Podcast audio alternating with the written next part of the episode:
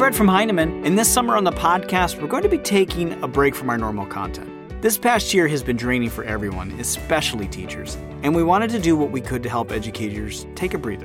For the next several weeks, we'll be sharing examples from some of our audiobooks, and we hope that you'll be able to sit back, relax, and enjoy these read louds.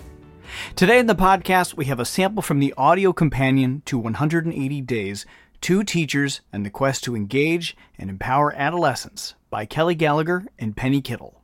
180 Days represents the collaboration of two master teachers, Kelly Gallagher and Penny Kittle, over an entire school year, planning, teaching, and reflecting within their own and each other's classrooms in California and New Hampshire. Inspired by a teacher's question, How do you fit it all in? They identified and prioritized the daily essential belief based practices that are worth spending time on. They asked, Who will these students be as readers and writers after a year under our care?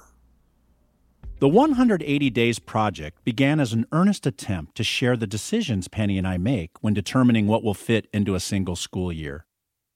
To move beyond the surface level responses we had grown accustomed to giving, we decided that the best way to get to the answer was to first plan a year together and to then teach a year together. The audio companion you're listening to captures a glimpse of that year. The 180 Days book, however, has evolved into much more than simply sharing what we did. For more on our process, I highly recommend reading the book as well. At its heart, 180 Days is about why we did what we did. Creating a classroom conducive to raising engaged readers, writers, listeners, speakers, and thinkers continually led us back to closely examining our decision making process. And teaching the units we designed meant paying attention throughout the unit to what our students were learning. That led to unforeseen lessons that had to be taught or retaught. This created tension in our year plan since extending time during one unit constricted time for something else. The bottom line? It didn't all fit. Given the demands of the modern day classroom, we were forced to make critical additions and deletions. We began making these decisions in the summer before we met our students.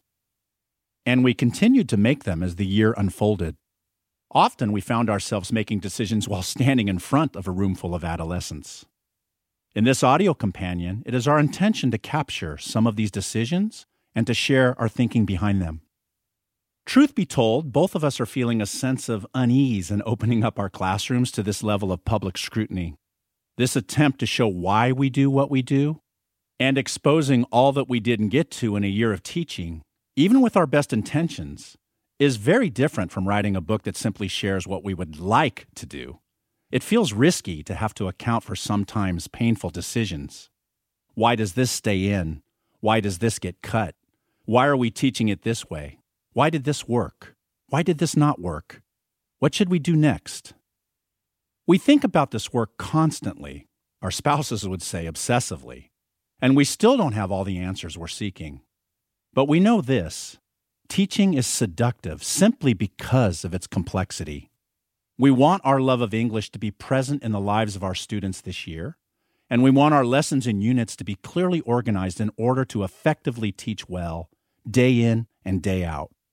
We invite you to share the journey with us in this audio companion, as well as the 180 Days book, and even online, where you will find videos of our team teaching, conferences with our readers and writers, and planning discussions we held throughout the year. Our two schools. When Kelly first walked into my classroom, he scanned the six round tables with four chairs each and asked, Where do all the rest of the students sit? Classes are small or just right in my school, a product of declining enrollment and administrative determination to provide excellent conditions for learning. Ten years ago, I taught 34 seniors squeezed into a portable on the back lot behind an overcrowded, crumbling 1923 building. In 2007, a new high school was built, creating new opportunities for the use of space. I have almost 2,000 books organized into categories like a bookstore in tall shelves that rim my classroom. My walls are painted with bright colors. My classroom is a warm and inviting place. My school has a vibrant career and technical center and the Little Eagles preschool playground. is outside the windows along one wall. When the weather cooperates, my students work next to the squeals and giggles of four and five year olds. The school is built on a hill, one mile from the center of a small collection of towns, and is surrounded by forest. Black bears occasionally wander through the parking lot. When I first stepped from the blazing California heat into the dark of Kelly's classroom, the first thing I noticed was books and the annoying buzz of the air conditioner. Kelly also has an extensive classroom library organized by categories. The second thing I noticed was lots and lots of students 38 of them in Kelly's ninth grade class. Students are jammed into desks from one side of the classroom to the other, which is why Kelly strongly encourages the regular use of deodorant. Kelly's portable classroom is wedged into the back of the school. Unlike Kennett High School, Magnolia High School has received only superficial facelifts over the years, and it shows. Kelly's portable has drab beige walls made of cloth like material, thus making them impossible to paint. The school, located in the center of urban sprawl, has mostly concrete grounds with little vegetation. There is zero chance that a black bear will wander through the parking lot, though stray dogs are not uncommon.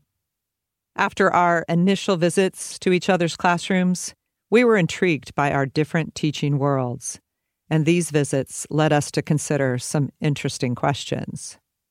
In what ways would a ninth grade year in New Hampshire look the same as a ninth grade year in California? In what ways would they look different? What is common no matter where you teach? How will our very different environments shape our decision making? How will the difference in the hours we have to teach students affect our decision making? What kind of cross country collaboration might occur between our students? How might our kids benefit from this collaboration? We knew it would be easier to continue to do what we have done for years. But after visiting each other's classrooms, we could see that a collaboration would challenge our thinking and our practices. These questions would push us both to new understandings of teaching and learning.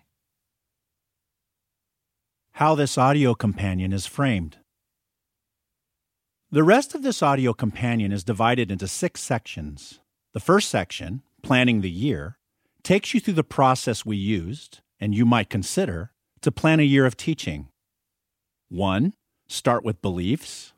2. Map a year of reading. 3. Map a year of writing.